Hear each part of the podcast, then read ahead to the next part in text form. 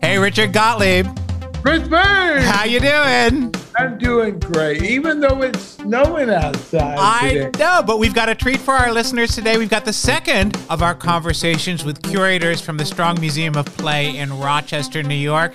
And we think you're going to be really intrigued by some of the backstories and information about the collection that they're going to share with you. And now we're joined by Nicolas Ricketts, who is another curator here at the Strong Museum. He focuses a lot on games, and today, November 4th, when we're recording, we just saw Risk inducted into the Toy Hall of Fame.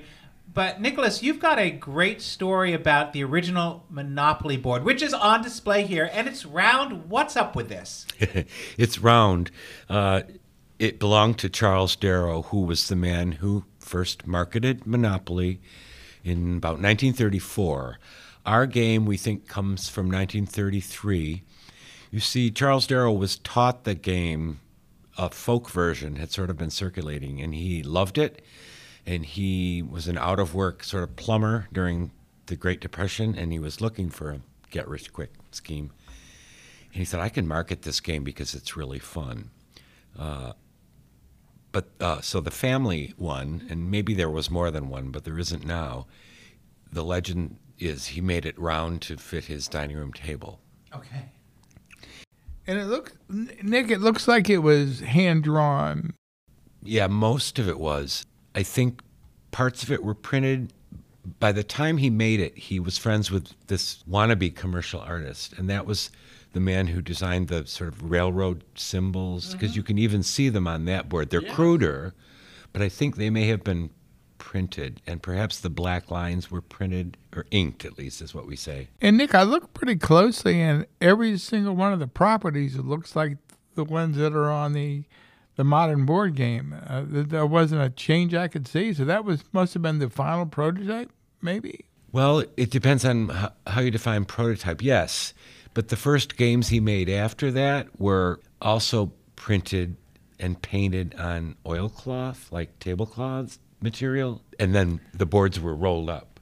He only apparently made a few of those, but those were the first games that he started marketing. He sold them to Wanamaker's department store in Philadelphia, and that's where that's where Monopoly really started. So, Nicolas, how did the museum come to acquire this very rare original Monopoly board? Well, the game descended in Darrow's family. I don't think they played it much because it was easier to play a more modern foldable version with a smaller board. It so it descended in his family, and uh, I don't know what happened to it right after that, but it ended up in the collection of Malcolm Forbes in New York City. Uh, Forbes was a millionaire entrepreneur guy, and he had his own museum. Forbes magazine. Yeah, Yeah, yeah, yeah. publisher, yeah. And and I think his children still do that. But he also was a collector of oh, I would call them capitalist games like Monopoly. and maybe colonial games like Toy Soldiers, but big massive metal ones in huge groups of them. Is sort of fitting, I think, for for what he was. He displayed this Monopoly at his museum, and that is the first place I saw it. He had several other Monopolies also. And when you saw it, did you did you want it? For the museum, Richard.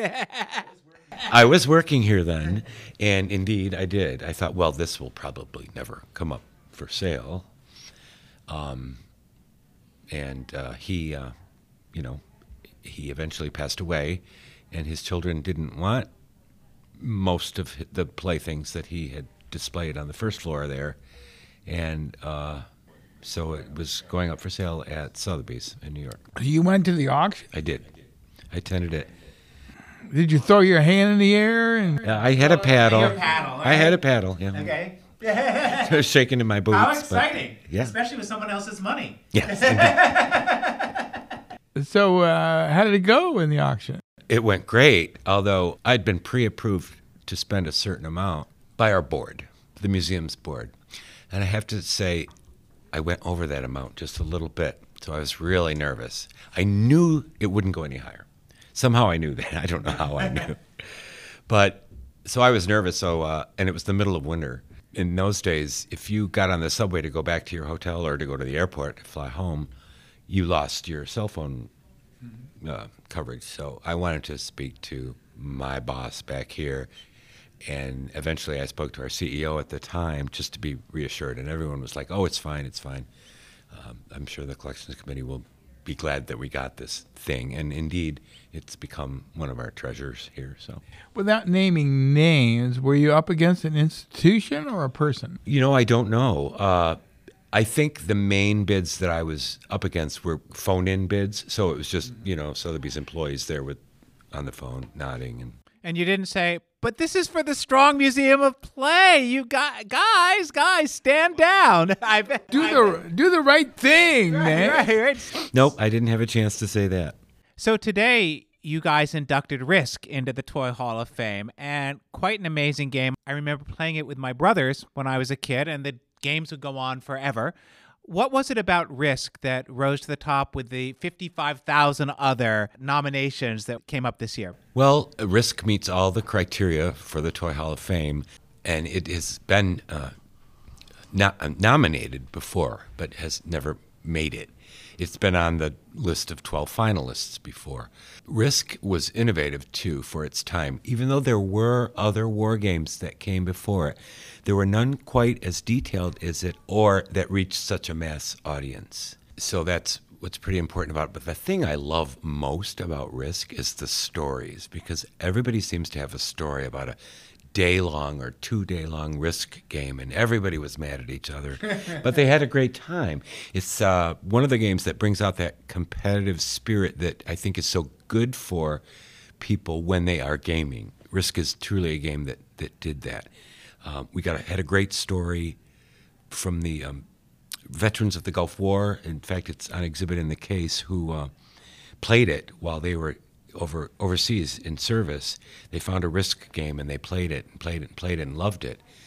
And it, they sort of bonded over it. And now they have a reunion every year and they get together and play Risk. Do, do you have a copy of Scrabble, a re- an old Scrabble game here? We've got pretty old ones. We I don't think we have one from its well first year of publication. We do have a prototype though. He did his first versions as blueprints, and we have one of those. Wow. And Is that s- on display? sold a few of them. No, it's not. It's pretty delicate, and we only have room to s- display so much right now. But it's pretty great. Yeah, we any game that's in the Toy Hall of Fame, we try to get prototypes if we can, um, early drawings if we can, anything like that that that might um, exist. I remember our Risk set came in a blue box, and it had clear plastic boxes. The the pieces were wood, actually, and we we we uh we ended up in fights. I mean, physical fights with my brothers, like brawling in the living room over the Risk game. There are many stories of um, people upsetting the game board, and before the game is over, that they're they're so angry. But I mean, in family, you can do anything like that. Nicolas, um, are, are there any games here that, for you, uh, are particularly uh, fascinating? Well, yes. Um, we have a night. It's about. It's not really dated, but it's about 1950. Jackie Robinson baseball game, and I think Jackie designed it. It's a mechanical game where there's you know a, a sort of metal bat that hits a, a some kind of a, a disc. That I think it's a magnet, and so it has a copyright, but it's undated on the game. But it's got a, a picture of Jackie, and the amazing thing about it too is that I'm sure he had complete control over what the game box cover would look like. And so there's a, a little white boy and a little black boy and another boy that I think might possibly be supposed to be an Asian boy. And they're all playing the game and having a great time.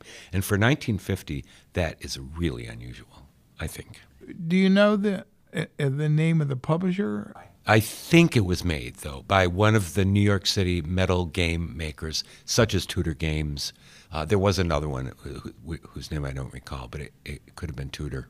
So we got war games, we have sports games. What other genre of games are there? Well, there's lots. First, there's a famous game for very, very young children with a pretty interesting backstory, and that would be Candyland, which first appeared uh, in 1949.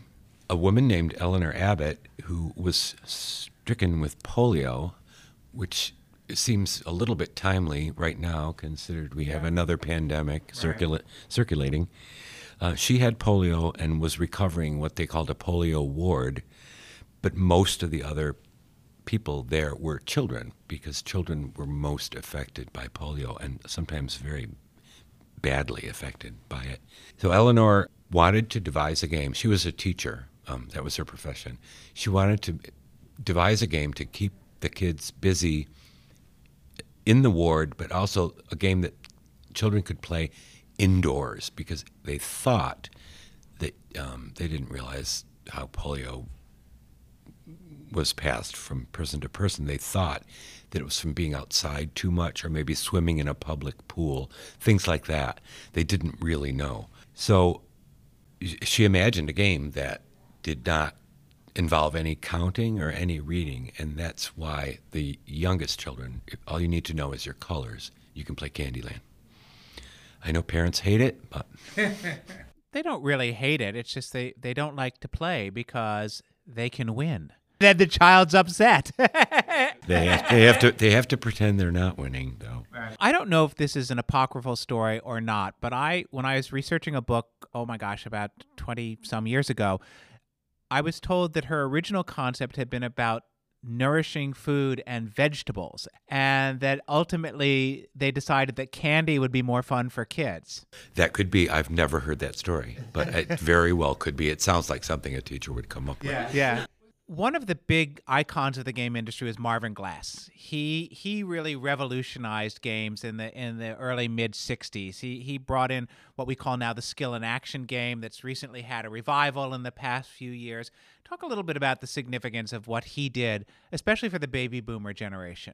Well, from what I've read, Glass himself was really more of a marketer than than an inventor. He hired people to do the sort of inventing for him, but he also took advantage of the boom in the late 50s and early 60s of plastics.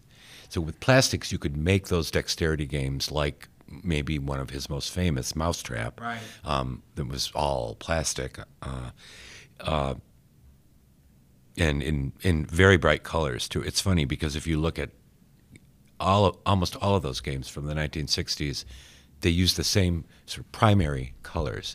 The next decade, the colors change, and then in the 80s, there's a lot of pink and light blue and gray, and it's it's weird. You can tell the decade by just the colors of the plastic. Sure. I want to go back to something you said about Monopoly. You said he sold it at Wanamaker's first, which was a department store. And fast forward to the early 1980s, Rob Angel with Pictionary sold it at Nordstrom's. He could not get anybody to look at his game. So, what is it about that kind of spirit or entrepreneurial stuff or belief that really drives a game into the consciousness of, of the culture? I wonder if it's something that may there may be less of today. It might be just really savvy buyers for those uh, department stores because they were so competitive. I, I, I know that Charles Darrow took his game to Parker Parker Brothers, which was run by um, the first Parker, George Parker, and he did not like the game. He and his team did not like it. It's way too complicated. No one will enjoy this. So Meanwhile, Darrow took it to Wanamaker's and they started to sell a little bit. Well, George Parker's wife was at a party and played the game because it was really starting to catch on. And she came home and said, You have to get this game and you have to sell it. So supposedly that's what happened. But it strikes me that you know, we look back at decisions. You go, what's wrong with Parker not realizing what a great game this was? But really, based on everything that had come before and what was common wisdom, he made a solid business decision in turning down the game. And I wonder how many times, even eh, not even today, but today we we have yet to adjust our brains to novelty and, and new ways of doing things. And it's not the way it was done before. Jim Pressman told us that Gooey Louie, the game about you know, picking the nose, his brain pops out, was rejected by every single toy manufacturer till he said, "Yeah, that's kind of weird," and and took it on. I mean, everybody, all the majors had had rejected it. Pressman at the time wasn't doing that kind of suspense game or skill and action game, and he took it on when when nobody else would. Yeah, it's amazing. Well, I have to think of it in historical terms. I mean, it's just before the Great Depression. Well, actually, no, it's it's it's in the Great Depression. You you really wouldn't think someone would want to play a, a, as a landlord and charge other players rent. It's a bizarre idea, and it wasn't. It really wasn't the intent of the game that Monopoly was based on. I don't know how it evolved into that kind of winner take all. You're all bankrupt and I win uh, kind of thing, but people apparently loved it, especially during the Depression, and it really helped Parker Brothers get through the Depression. A lot of gameplay is about how smart are you, and are you smarter than other people around the table with you, in that underestimating people's desire to be the smartest person in the room is probably a mistake. That it's a real, it's kind of a human need to show off their, your intelligence. I think so. And that may be the secret to monopoly, too, because in the Depression, not only were you proving that you were the smartest, you were the most economically savvy during a time when that might be seen as really valuable because there was just not enough of anything to go around. Do you have uh, any artifacts for Trivial Pursuit here? Oh, yeah, we do. Um, we have the first version, and we have a lot of the versions that came afterwards the 90s version, the Saturday Night Live version. We like to represent popular culture in like that in those ways because it is so much uh, reflected in games and playthings. I'm going to ask you the question we asked Michelle which is Is there a game out there that you would love to get? Is there a holy grail for, for the collection? Or have you been able to get? I mean, the Monopoly board would be one that you actually got, but are there others out there that you're trying to find? Not as many as there once was. For a long time, I wanted a copy of the Landlord's game, the game that Monopoly was based on. And it was first published by Elizabeth Magie a woman, in 1906. Her, she had a patent in 1904 for this game that was very similar to Monopoly. You bought property, you charged rent for it. Her idea was that with by going around the board about five times, you would realize how unfair this process was. She her she was a her father had been a 19th century socialist, different from socialism t- today but they sort of believed that you shouldn't be able to own a piece of the earth. You could own what you produced on it, but the earth itself was a communal owned thing. Now, you've got something coming up that we've heard inklings of, and that's I think is going to be huge, which is TV game shows and board games based on TV game shows. Can you talk a little bit about that project that's that you got you guys have recently initiated? It's not just board games, it's material from TV game shows, and it has started to come in. The uh, there are people, mostly in Hollywood, but kind of all over the place, who had worked on these and collected a lot of material. So we've already gotten hundreds of tickets for You Bet Your Life, uh, things like that. Just paper documents that are part of the history of these programs. But also, they almost for nearly every game show they would make a board game for some reason, a board game version of it. And yes, those are also coming into it. It's really great to see them. Any any surprises in things that you've gotten so far? Any any uh, somewhat obscure things? You're laughing, so I, I've obviously t- triggered something. I'm not going to be re- able to remember the names, but yes, it was the tickets. They were for shows that I'd never even heard of. Oh wow! I mean, bizarre things. You know, uh, I, I, I can't remember. It's oh, some, yeah, that everyone's heard of concentration and maybe you bet your life with the Groucho Marx. There were others, countless others that it's uh, uh, names of shows you'd never heard. So, Nicolas, we're going to ask you our, our new question that we're going to start asking every guest on the Playground podcast. Tell us what your favorite play experience was as a child. Well, uh, I can tell you, I think it might have been, a, we were on vacation, which is always my favorite time as a child. Um, we went on a, a big family vacation and we rented a cottage. But this time, a lot of our extended family came with us, and these were cousins that I didn't get to spend a lot of time with. Well, it rained. Rained a couple days in a row, and there was a big recreation building there, and they had a Monopoly game. And we played a game that lasted all day and into the night, and that was really fun. I like card games of all kinds, first of all, um, and cribbage is maybe my favorite card game. Oh, you're a cribbage guy. Mm-hmm. I'm good at it too. and uh, we grew up playing a lot of card games. Oh, you're a cribbage guy, eh? I was remembering when I was a kid, canasta had become very popular. Uh, cribbage seemed to come and go. A lot of these things do. What is the state of cribbage today? Well, from what I understand, it'll always be kept alive because in the Navy on submarines, there's always a cribbage board. Really? Always, always. Yep. My parents insisted that my brothers and I learn to play bridge because it was essential for our social life in college. So you can tell when my parents went to college versus when I went to college. Uh, I only play bridge these days with the kids in the other families who learn to play bridge at the same time. And you know, it's amazing to me because bridge was so popular from like the 1930s to the 1960s, say. And even beyond that, I always knew people that had that played bridge, adults, when I was growing up. Right. Uh, but it came out of the 30s, just like Monopoly, just like uh, jigsaw puzzles had a huge popularity in the 1930s. I think the Great Depression did a lot for gaming, if you could think of it that way. I'm thinking that the landlord's game was like 1904, 1906.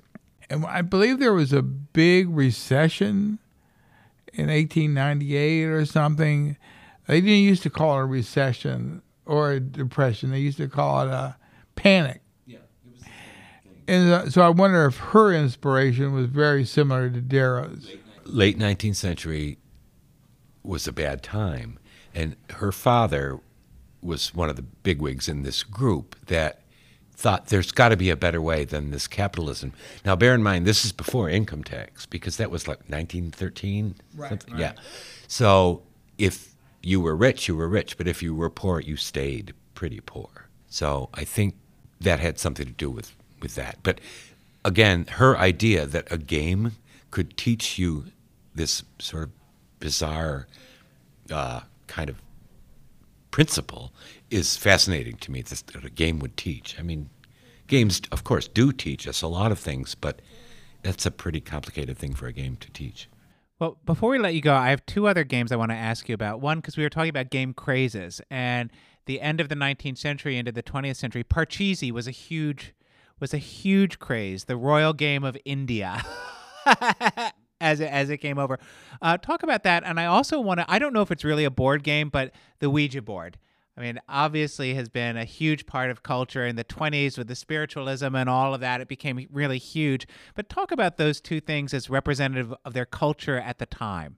Well, part of the reason for Parcheesi is that it's an Indian game originally, and India for a long time was a colony of England, and so there's a bit of colonialism there because, uh, you know, Indian, for example, Indian food came to England way before it, it came here. Right. Same with Parcheesi.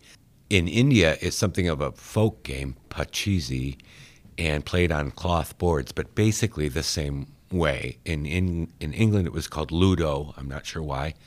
When it came to America, I think Parcheesi was sort of an Americanization of Pachisi. And it came earlier than people think because there are folk art Parcheesi boards that predate um, the main company that brought Parcheesi here, which was Selchow and Righter Right. in New York City. Um, and they thought that they could trademark the name Parcheesi. They couldn't. So uh, a lot of the other uh, game companies, like Milton Bradley and like Parker Brothers, made the game but called it the Game of India or Right, right. Uh, the the Royal Game of India. Um, and it's still it's exact, exactly the same game. Beautiful game board. Right. Some of the old ones are just stunning from the from the beginning of the 20th century. Just early lithograph. We were talking earlier about lithography, early early lithography. Uh, why it caught on like it did, I don't know. It's not difficult to play, right. but there is a bit of strategy involved. So I think it's what we'd call a, a pretty good game, like a lot of folk games can be. And by the way, as far as Ouija boards are concerned, it's really creepy. I mean, I don't get it. I'm, I'm sure maybe somebody has done a study of what goes on, but they have. Um, what they find? Well, there were what are called spirit boards before Ouija boards. First of all, the Ouija board was sort of an invention of a gentleman, I believe, in New England, where a lot of this stuff sort of seems to fester. Um, it's cold there in the winter and it's dark. That's you gotta it. do something. that's it. But he, uh, sort of like Darrow, tried to um, mass market this thing, which apparently is more of a board game than than we think. They have done studies. Supposedly, it has something to do with you're wanting it to say what it says, or you're not wanting it to say what it says, and there's a with two people pulling at the thing. And I don't know. I don't think there's anything really mystical about it. Is the conclusion, but it's nice to think that there is. And you have them here in the collection. Oh, we do, yeah.